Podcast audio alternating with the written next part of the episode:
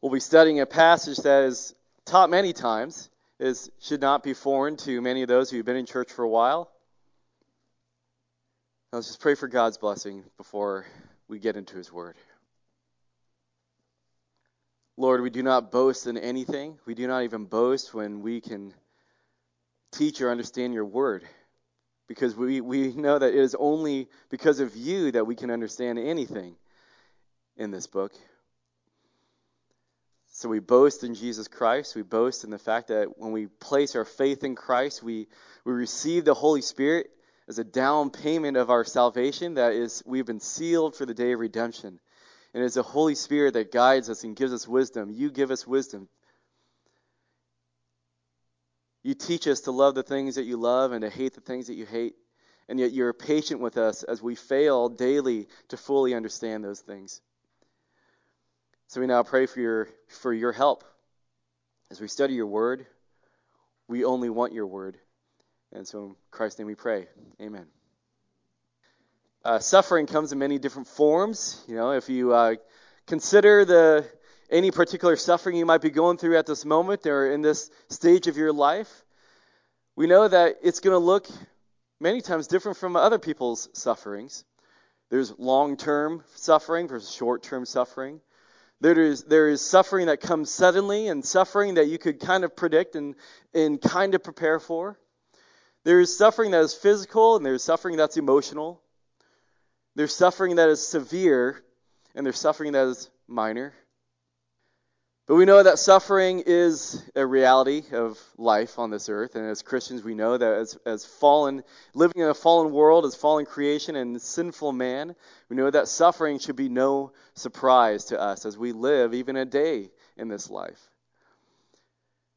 So we're going to go to our passage this morning, and our hope and prayer is that as we read through the story of this man who suffered severely for a long time, for much of his life, probably the majority of his life, we should be praying that God will give us wisdom as far as how should we be thinking biblically and thinking wisely and thinking godly about our perspective on all different types of suffering.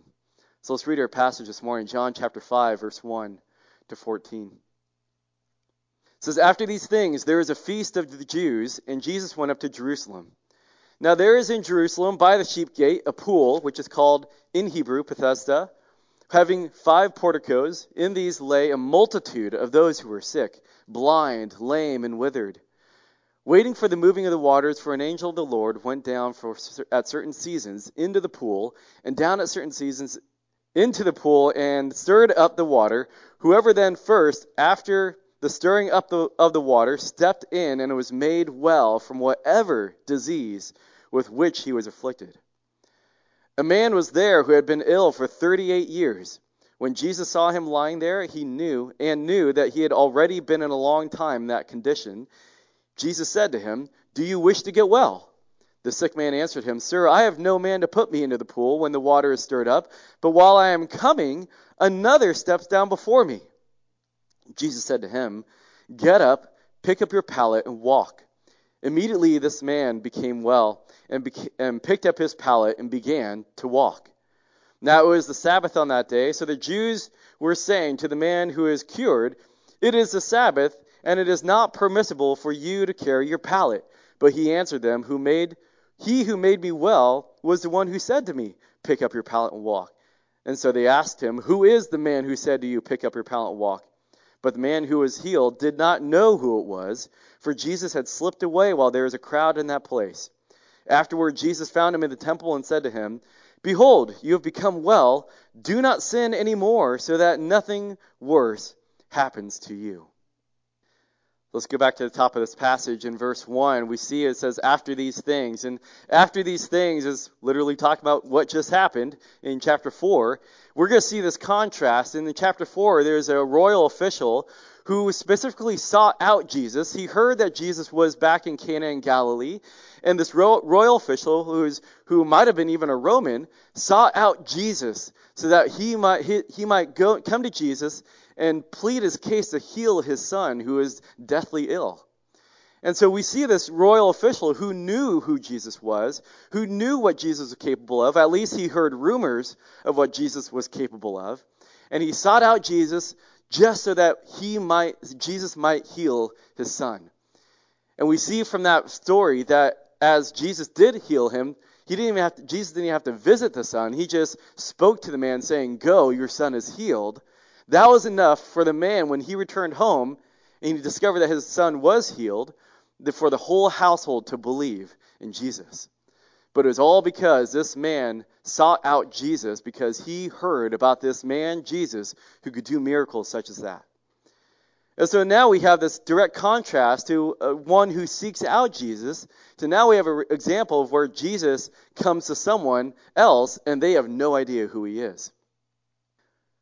Moving on, verses 2 to 4 goes on to say, Now they're in Jerusalem by the sheep gate, there's a pool called Bethesda and, and having five porticos. In these lay a multitude of those who were sick. So we see that there's a multitude of sick people.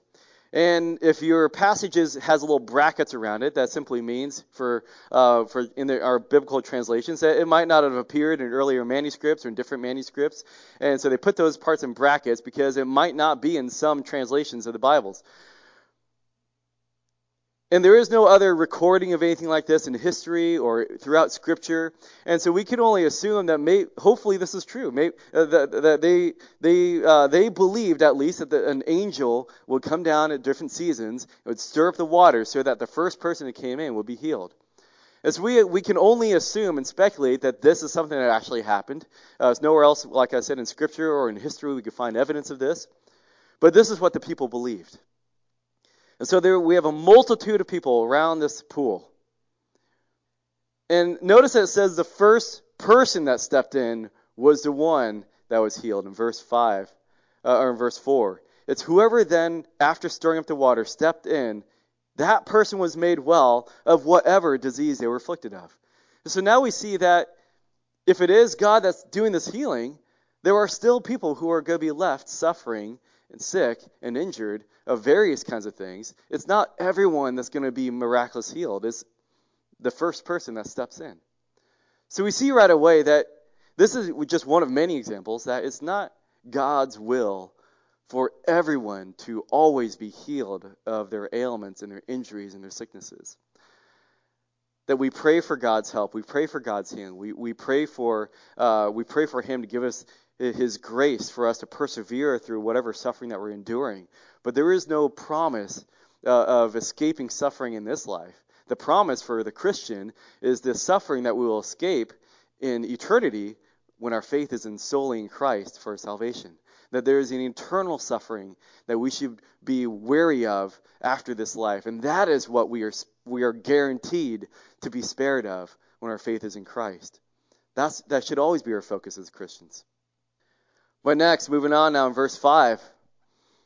Now Jesus comes into the picture. When Jesus saw him lying there, uh, the, a man there who had been ill for 38 years, which would have been most likely the majority of a person's life, they may have lived maybe only around 60 years at that time.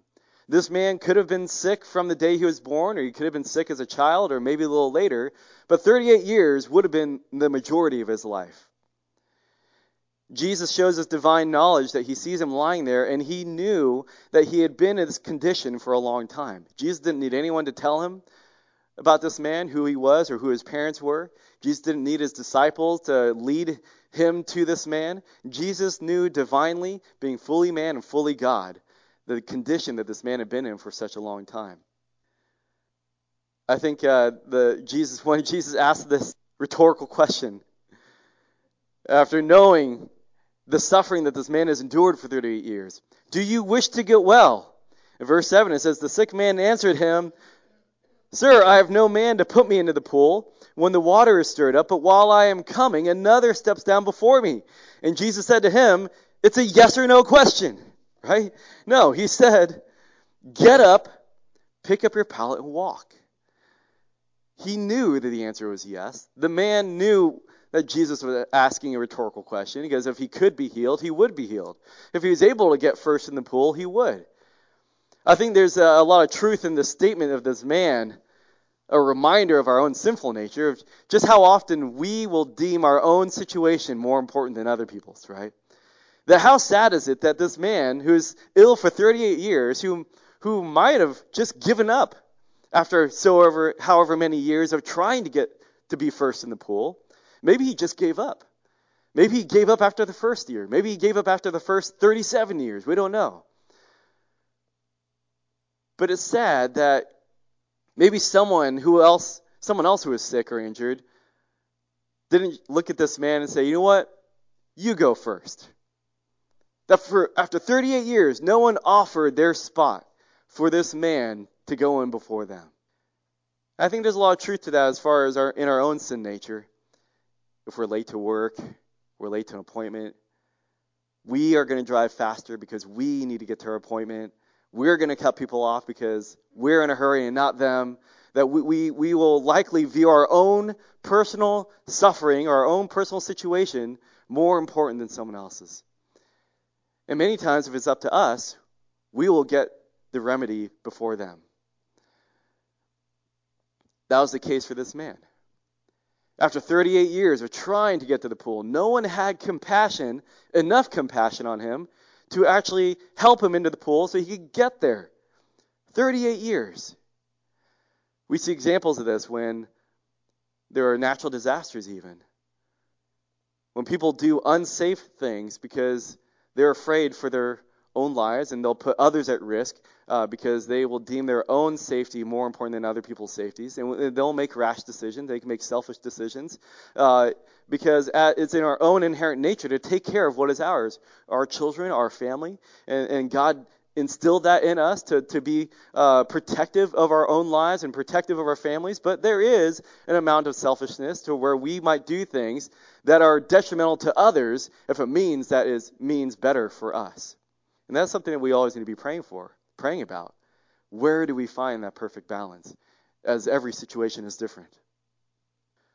So Jesus tells this man, stand up, get up, pick up your pallet, and walk. This pallet is, uh, you might think of a yoga mat or something like that. It's really just like a mat that you would sleep on. It's probably made of straw that it was really light and you could roll up and carry around with you. Uh, that would have been his pallet, most likely. But he tells him, get up, Pick up your pallet and walk. And immediately the man became well and picked up his pallet and began to walk.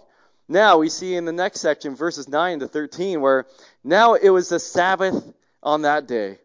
And so the Jews were saying to the man who was cured, they said, It's the Sabbath. It's not permissible for you to carry your pallet. Get back down. You're breaking the Sabbath. There was a man who gathered sticks way back in our day, in our ancestors' day. Back we could read about it in, in Numbers, who he was gathering sticks, and Moses made us stone him to death. So please put your mat down, get down, because they would have had that story and many others like it in their memory banks about why you should not break the Sabbath. There was a healthy fear, for the most part, about honoring the Sabbath, remembering what God has done in six days.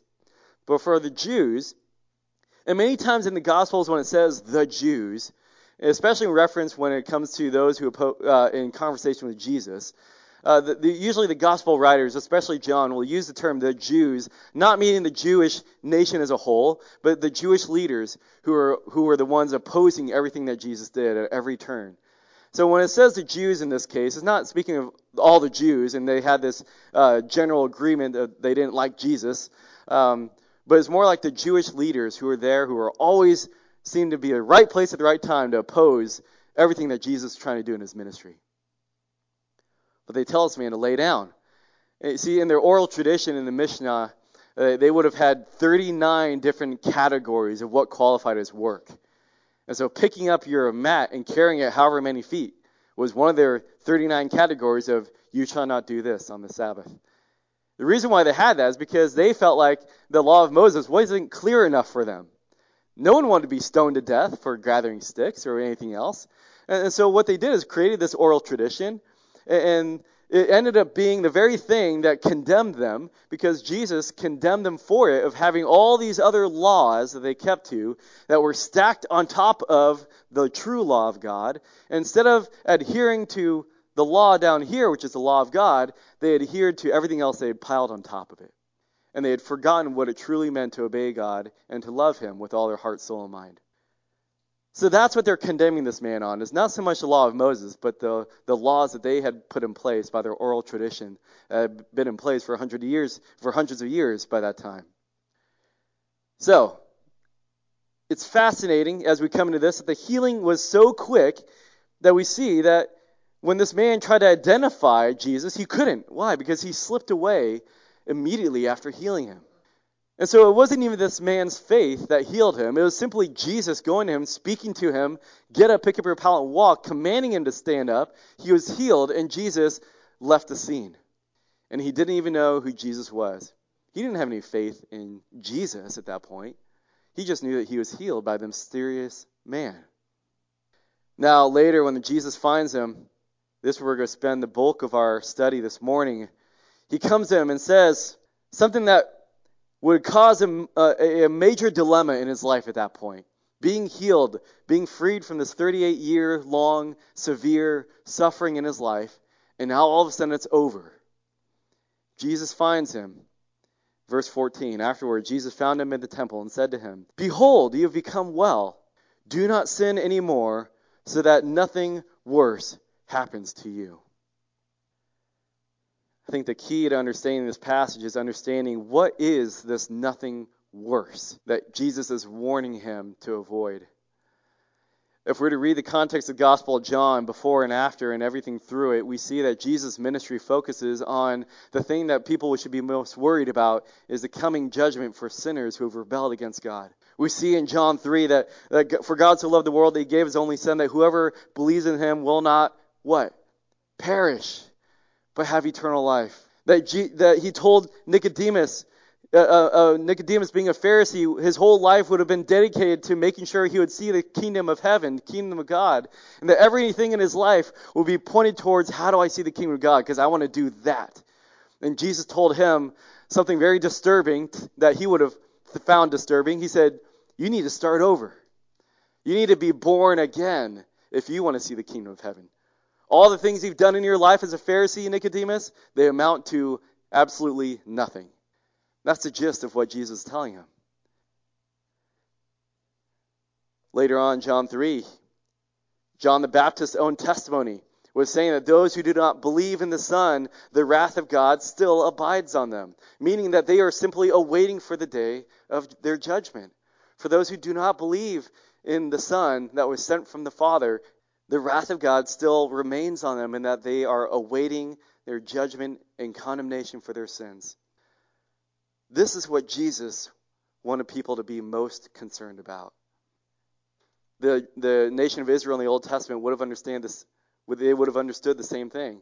That what is one thing they didn't want happen to them? They didn't want to die in their sins. They knew that if when they disobeyed God, that the threat from God was you will die because of these things. And so the, the, the concern still remains the same for us today in the church age is our fear should be that we do not die in our sins. And thankfully that through Jesus Christ, by placing our faith in Jesus, even though we still continue to sin daily, Jesus' work on the cross, his atoning sacrifice, he is still constantly interceding for us so that as soon as we sin, it's forgiven that if Jesus were to ever stop working on our behalf, we would be literally damned. But Jesus never stops working for us. He is constantly interceding for us so that as soon as we sin, it's forgiven. So that we are constantly prepared for the day of our death.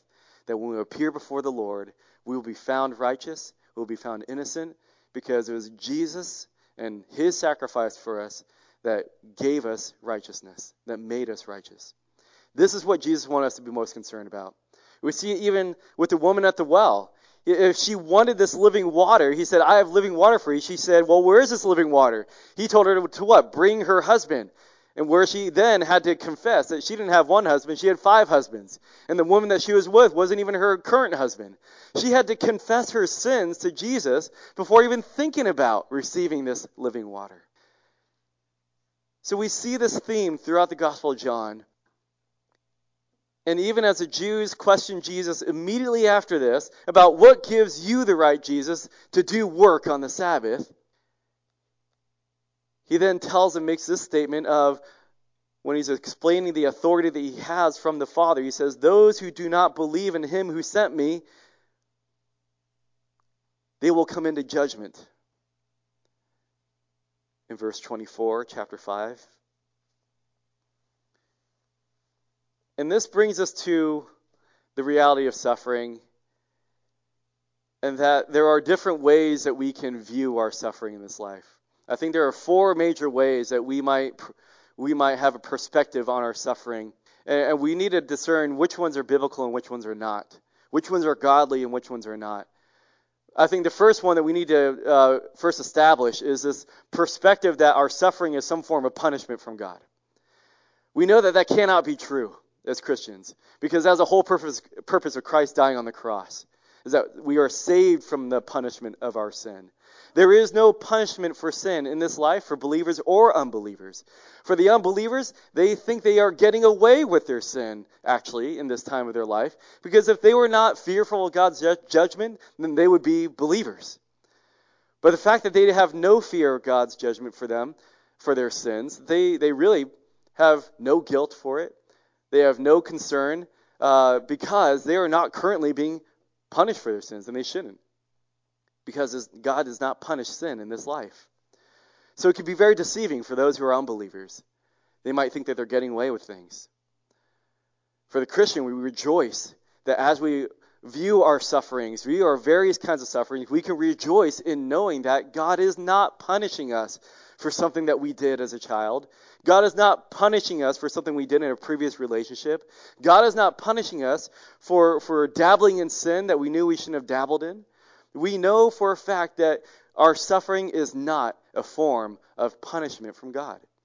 So we, we could get that out of the way right now. We read in Romans 2 5 that uh, for the wrath is being stored up for the day of judgment. So God's punishment, his wrath, is being stored up for the day that a person is judged. It's not being, it's not being uh, uh, uh, what's the word, uh, distributed throughout our life. His wrath is not being distributed as we go along in life. Here's some wrath, here's some wrath, here's some wrath, and then on the day of judgment, here's a lot of wrath. It's all the wrath that's going to be reserved for the day of judgment. So for unbelievers, even their suffering, it's not a form of punishment. And we read later in Romans 5, verse 9, that the fact that we have been saved from the wrath of God's judgment.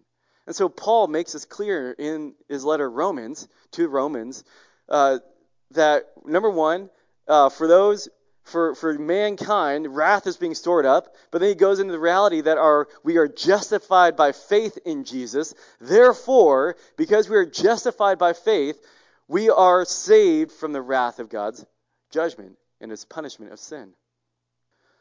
So we know that Christians are not punished in any way, shape, or form for their sin, not in this life or even in the life to come.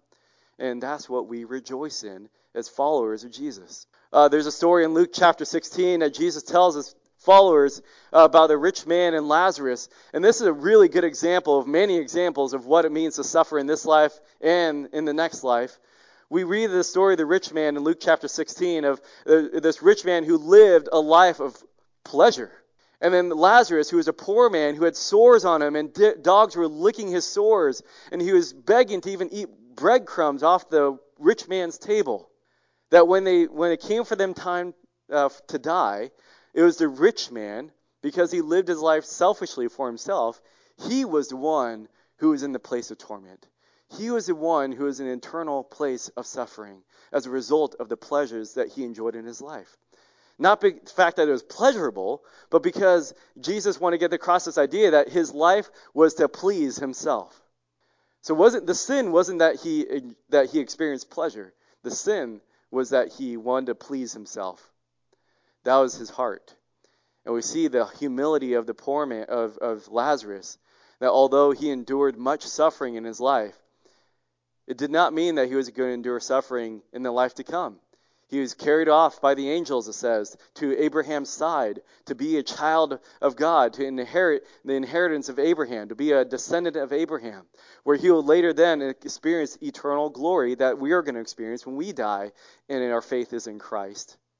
So that's one example of what it looks like that uh, suffering in this life doesn't uh, uh, doesn't uh, have a, any any uh, implication of where you're going to be in eternity. Everyone's going to suffer at some point in this life. The key is if are our hearts geared towards pleasing ourselves or pleasing the God who loves us? We see that in Revelation 20 you know, this place of torment, the, death in Hades is going to be thrown into this, into hell, uh, into the lake of fire with the, all the devil and his angels.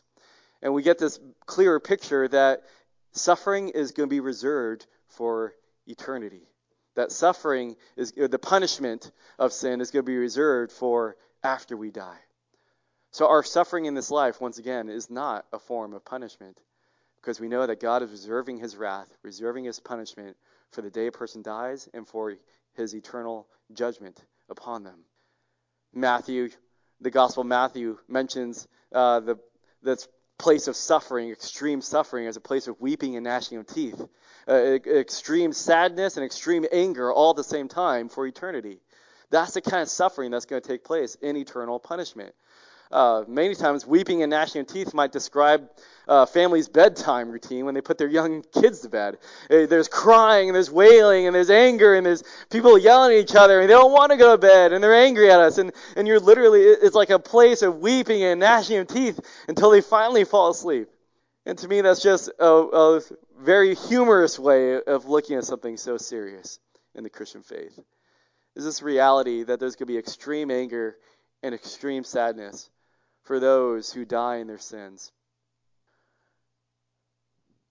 So I hope that we see when we look at our own suffering that if we've ever if you've ever been tempted to look at your suffering as a form of punishment from God, number one, if you're a believer, you know that's not true for you because of what Jesus has done for you.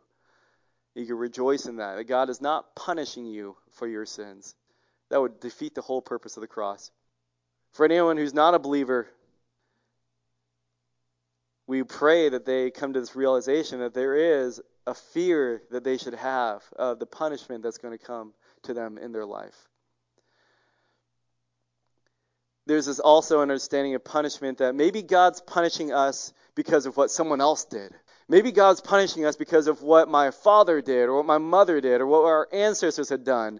Uh, many times, uh, Christians in America might think that we're experiencing generational sin because of maybe what uh, earlier Americans have done in the past. And we, we uh, Christians could often see it as a maybe God's punishing us for things that other people did. That can't be true either. Jesus died as a atoning sacrifice for the sin of the one who believes the nation of Israel got this confused sometimes. They had this saying where they would say, Our fathers ate sour grapes, and our children's teeth are set on edge. In other words, they, they, they had this idea that God was punishing them for sins that their forefathers did, that their generations did.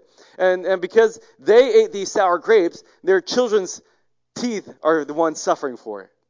It's their children's health that is suffering for it. And they didn't think that literally, but that was their picture that they had of our father ate our fathers ate sour grapes, and it's our children's teeth that are now set on edge.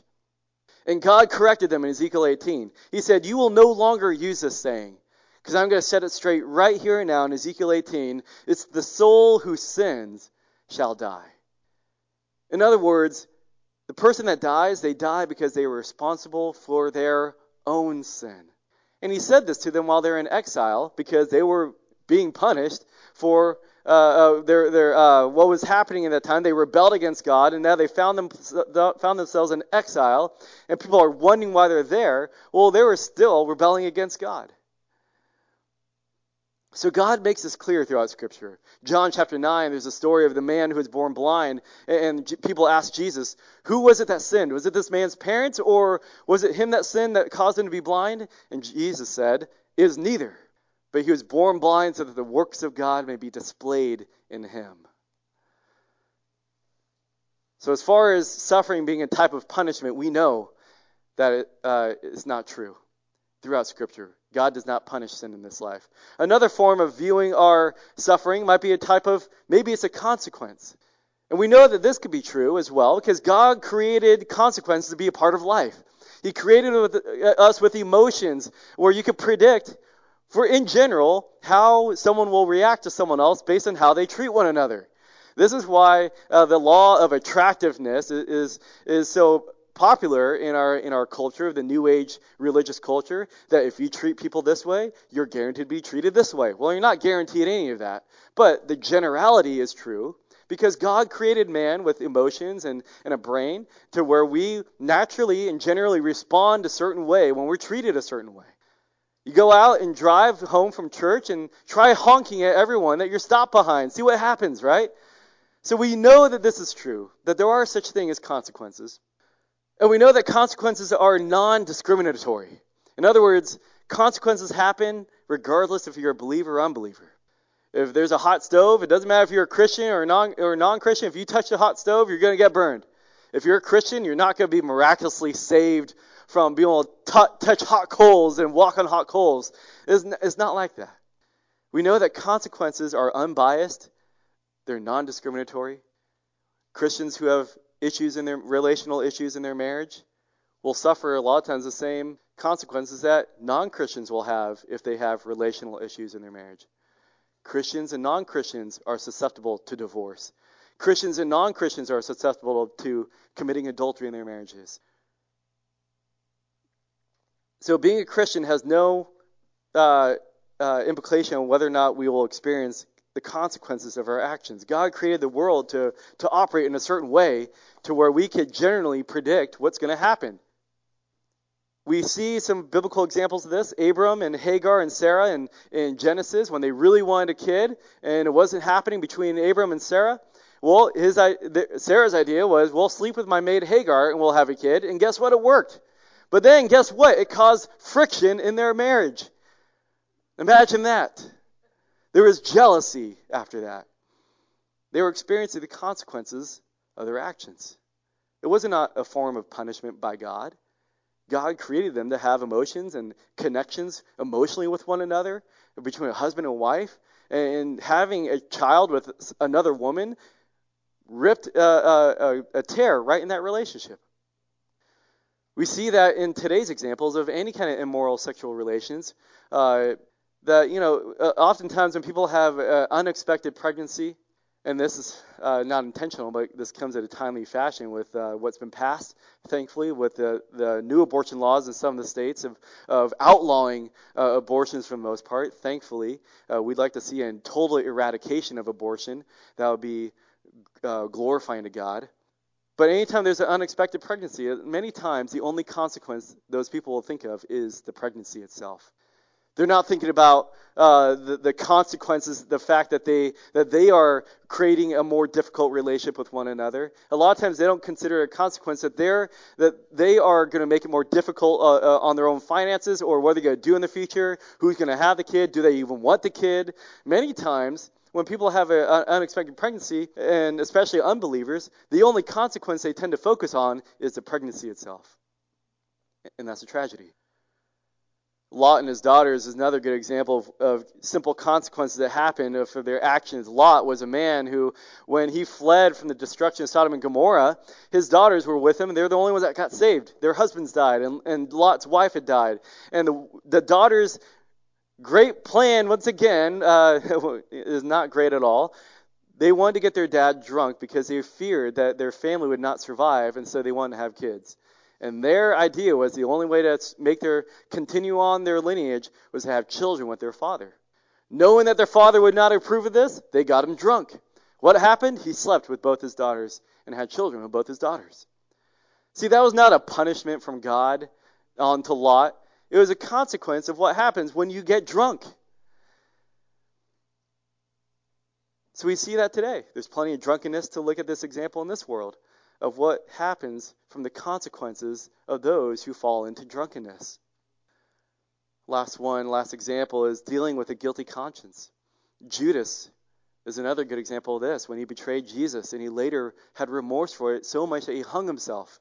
He wanted to give the money back that he had made by, by telling the Pharisees and the, uh, the high priest where Jesus was hiding. He tried to give the money back and they wouldn't take it. He said, It's yours. And he ended up hanging himself. Sometimes the consequence of our actions look in the way of the guilt that we deal with based on what we had done. That feeling guilty over something or feeling broken over something is, is many times could be a consequence of because of what we had done. So we know that sometimes our suffering can be caused or is a result of a consequence. We could look back at our various different kinds of sufferings and say, you know what? I know that that happened because I did this. But that's not always the case, and we know that too. There's a third way of viewing our suffering, and that's God's form, viewing suffering as a form of God's discipline. So someone might ask the question, okay, God, you have me in this place of suffering.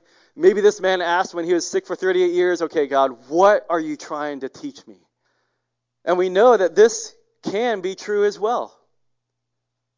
Of this idea that God is trying to teach us something through our suffering.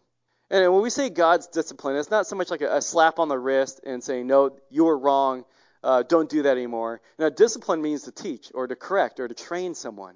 And so, when, when with God's discipline, not only comes with uh, a correction, which oftentimes will be painful because it's painful to our hearts, the fact that God's word will always come in disagreement with our own sinful nature. That's the pain that we deal with, but it's going to correct us into what is good and what is holy. So, this is God's discipline. And so God's discipline, we have to make this clear, is that when God disciplines us, it's not the suffering in itself. It's the conviction that comes and occurs in the believer's heart. That's the discipline. Someone could get in a car rash, uh, car car rash. Wow, that sounds painful. Uh, you have something more painful is a car crash. It might, might cause a rash. Uh, if you get in a car crash, maybe it was a result of careless driving. Well, you know what? If they didn't, if they're a Christian or it doesn't matter who they are. If it, it, forget I said that part. If they get in a car crash because of careless driving, if they didn't learn anything from it and they weren't convicted of anything, they weren't disciplined by God. They didn't learn anything from it. In the Hebrews, we know that God disciplines his children as a father disciplines his own son. And, and, so, in that, we rejoice when we experience God's correction. We are being corrected in a way that's affirming and confirming that we are a child of God. See, for those who go through suffering and don't learn anything from it, they're not being disciplined by God. And the implication is that they are not a child of God. If they're not learning anything, any, any spiritual truth from it, any, if they're not gleaning any wisdom from God from their suffering, then they're not being disciplined through it. And if they're not being disciplined as a, as a father disciplines their own son, then they're not a son or a daughter. So God's discipline is not the suffering itself. Anyone could go through a period of suffering and not learn anything from it. God's discipline is conviction that occurs in a believer's heart where they understand what they had done wrong or they understand what it is that God is trying to teach them through this suffering. So we know that this can happen. Uh, why does God discipline us? Well, he disciplines us that we might share in his holiness. It tells us that in Hebrews 12. Why does God teach us and correct us? Because he wants us to share in his holiness. That is the path that we are on as Christians. For those he called, he justified. Who those he justified, he will glorify. And so growing our faith is not measured by things like how happy we are. How happy you are has no indication of your spiritual growth or the, your spiritual maturity uh, your confidence as a human being, the fact that you're a confident person, you could speak in front of people, or you could go out on the streets and, and make a spectacle of yourself and not even care what people think. That is not a sign necessarily of spiritual maturity or spiritual growth. Uh, worldly success is not a sign of, of uh, how much you've grown spiritually. Popularity, how popular someone is, that's not a sign of how spiritually mature they are. The ability to perform miracles or prophesy and, and heal people, that's not even a sign of spiritual maturity. Paul says that, if you could you could do those things and not be mis, not be mature at all, because you could do those things and not even show the love of God, which he says is like clanging cymbals to a person's ears. So that's how if that's not how we measure it, how do we measure it? We measure it by growing in holiness. God says in Leviticus, Be holy, for I am holy. Jesus reiterated that, Be perfect as your heavenly Father is perfect. And so Growing in our faith means growing in forgiveness, growing in loving one another as Christ loved you, growing in your obedience to God, growing in your abstaining from sin, growing in your generosity towards God and towards others, growing in your uh, uh, your faithfulness in preaching the gospel. Those are better indications on what it means to be growing in your faith. What is God teaching you in your suffering? Well, are you growing in holiness? Or growing in obedience to the Word of God. Here are some kinds of suffering that might God that, that might God might use to discipline us or teach us. If you're someone that's going through depression, maybe God's trying to teach you to seek fulfillment in Him. If you're going through physical pain, maybe God's trying to teach you contentment and reliance upon Him for strength. If you're dealing with relational issues, whether it's with friends or marriage or anything else, maybe God's trying to teach you something about re- reconciliation or forgiveness or seeking godliness in your relationships. Many times Christians will have best friends who are not even Christian. And when they're going through tough issues, they won't be going to Christian friends, they'll be going to non Christian friends. Maybe if, if you're dealing with loss, maybe God is trying to teach you to seek true, true, true treasure that's in heaven. And if you're being persecuted for your faith because of your faith in Christ, maybe God's trying to teach you to remain faithful to Him. Those are just different examples of how God might be using our suffering as a form of teaching and correcting us. Remember, the discipline is not the suffering itself, the discipline is the conviction of the believer's heart. It's what you learn from it. It's the wisdom that you gain from God from that suffering. That's the discipline. It's not the suffering. Last thing, and we'll be done. This is the most important one. So we know that suffering is never punishment. Suffering is sometimes a consequence, and suffering is sometimes discipline. But something else that suffering is always, each and every time for the believer, it's always a trial. Why do we have trials? James 1 tells us is to test a person's faith. Why do people take tests? Is to prove their knowledge of something, right? If someone's taking a driving test, it's to prove that they know how to drive. If someone's taking a math test, it's to prove that they know the material. Uh, so for the for spiritual tests, these are only applicable to those who profess Jesus Christ. For the unbeliever and those who know that they're unbelievers, they have no need to, for a spiritual test because they, they're not professing to know anything. But for those who profess faith in Christ, well, now there's a failure and a, a passing grade on a test. That Jesus said that just because someone professes to know me, just because they said Lord, Lord, does not mean that they actually belong to the Lord. So we know that just because someone professes to be a Christian doesn't mean that they are a Christian. So, what spiritual tests do is like any other test, tests have two purposes for it. They reveal if something is true or false, and they also reveal weaknesses. See, for the false, fraudulent Christian who masquerades as a Christian, but they really have no concern for the things of God, the spiritual test in their life will reveal to them and possibly others around them that they are a false Christian. These tests have no uh, no meaning for God because God knows everyone's hearts. The meaning is for the test results are really for them to know. In, the, in their day of judgment, when their suffering, eternal suffering comes as a punishment for their sins, all the evidence of their spiritual test is going to stack up against them as evidence against them as being a fraudulent believer in Jesus. And they will have no uh, uh, way to refute it in front of God. For the true believer, the spiritual tests are just going to reveal weaknesses in their faith. It's not that they're not a Christian, it's revealing here are the areas where I'm trying to teach you and discipline you so that you might be more mature in your faith. So remember, spiritual tests are for all those who profess faith in Christ. They reveal if they're true or fake, but for the true ones, for the true believers, they will reveal their weaknesses and where they could grow spiritually. Uh, we see three different kinds of spiritual tests. One is trials. The other is temptations that we'll face. The third is God's truth. It is the spiritual tests are going to test how is this person going to respond to the various trials that, they, that occur in their life, to the various kinds of suffering that, that occur in their life. Uh, how is this person going to respond to it? Are they going to continue to seek God's wisdom in those trials, or are they going to seek their own wisdom and seek other solutions to it? The second spiritual test in James chapter 1 is temptation. How will a professing believer respond to the various temptations in their life? Are they going to be constantly giving in to sin to where they, they seemingly have no remorse and no, no repentance over the sin in their life and they're just living freely on their own, thinking that they're saved? Or are they going to be repenting and, believe, and, and putting their faith and reliance upon Christ and in learning what is good and holy? And the third spiritual test is how are those people going to respond to the Word of God? Are they going to adhere to the Word of God? Are they going to seek counsel through the Word of God? Are they going to receive the Word of God as God's truth to them?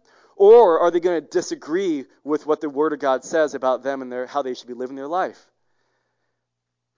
The parable of the sowers uh, of the sower uh, uh, uh describes this perfectly. And when Jesus says that the, the sower who sows a seed, the seed is the word of God that's being thrown out. And the different kinds of soils are the different kinds of people. And, and there's only one soil, one kind of person to where the word of God uh, actually uh, produced a true believer is the good soil. That those uh, they were not drowned out by the temptations and the trials and the suffering this life, but they endured and they produced fruit because of the Word of God that was implanted in them, and that they, they, they were rooted in the Word of God. That parable alone has all three of those spiritual tests how a person responds to trials, temptations, and the Word of God in their life. Before we close, there's a, just a quick reminder that not all trials are painful. Not all trials need to be suffering. Some trials come in the form of blessings. Some trials come in the form of our wealth how is a professing believer going to respond to the things that God has given them by His grace? How is this person going to respond when God gives them a certain amount of money, or gives them the job that they've always wanted, or gives them uh, the healing that they sought out, like this man in the story, which we're about to get to? See, sometimes a trial comes in the form of an extreme blessing from God. Are they going to acknowledge God? Is it going to cause them to, to turn to God and rely on Him, to live a life to not sin anymore, to live an obedient life to God? Or is this extreme amount of blessing from God going to cause them to just focus on the blessing? See, that's the dilemma that this man now has, who is healed after being sick for 38 years the temptation that we could speculate, the temptation. Imagine, uh, I, I, think uh, we don't have to imagine too much if people have been through enough suffering in this in this room alone. That when you are freed all of a sudden from the suffering that you've endured for so long, what's the temptation there?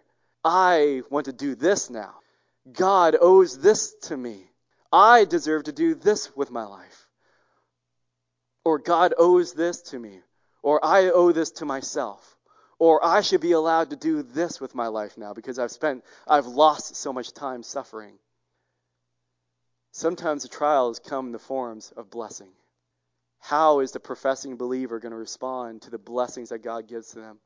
Are they going to be self centered in that blessing? Or are they going to give it back to the Lord and realize that it is Him who gave that blessing to them? And there's a greater blessing that God wants to give people that is eternal life through faith in Christ. So Jesus says, Do not sin anymore so that nothing worse happens to you. This man, being a Jewish man, would have known that this meant live an obedient life to God. He's not, he knows that Jesus is not saying live a perfect life from here on out. No, to live an obedient life to God meant that even when you did wrong, you did the things that you were supposed to do when you did something wrong. Bringing your sacrifices to the Lord, offering up your, your sin offerings and everything else being cleansed of your, of your unrighteousness. So he's really saying, live to please the Lord. This Jewish man would have understood that. Here's a poor man who becomes healthy, or a sick man who becomes healthy. For the homeless man who gets a home, or the poor person becomes rich, how are they going to respond to those blessings? This guy has two options from here on out. Jesus is warning him essentially saying, you know, those 38 years of suffering, something worse is going to happen to you if this doesn't change your life. The judgment of God is going to come upon you. If this miraculous healing that I just gave you, if this doesn't change your life, there is something far worse than being severely ill for 38 years, the majority of your life, coming to you. And Jesus is pleading him to live his life to please God instead of himself. Those are this man's two options. What is he going to do with this being freed from this suffering? And we all have that same trial that occurs in our lives. What do we do with the blessings of God? And what do we do with the suffering in our life? Let's close in prayer. Lord, we thank you. As believers, we can thank you for suffering. James 1 says, Consider it all joy. And the reason is because we know that the testing of our faith is for our own good that in the end we get to see the things that we've endured. Looking back in our life, we get to see the things that with your help alone we have persevered through. Where your where your faithfulness did not fail us. So we rejoice in the sufferings that we endure as Christians, all forms of it, because as true believers in Jesus, we know that, that we are going to be free from all suffering at the end of this life. That being eternal glory is the greatest blessing. Being forgiven of, forgiven of our sins the greatest blessing because of what it results in. It results in the freedom from all suffering. So we thank you for being the, the ultimate healer in our lives. We pray for anyone in this room who coming in this morning, maybe maybe their faith is not in Jesus. We pray for anyone in this room that their faith would be in Christ alone, that He died for their sins, so they could be forgiven, so that nothing worse happens to them. In Christ's name we pray. Amen.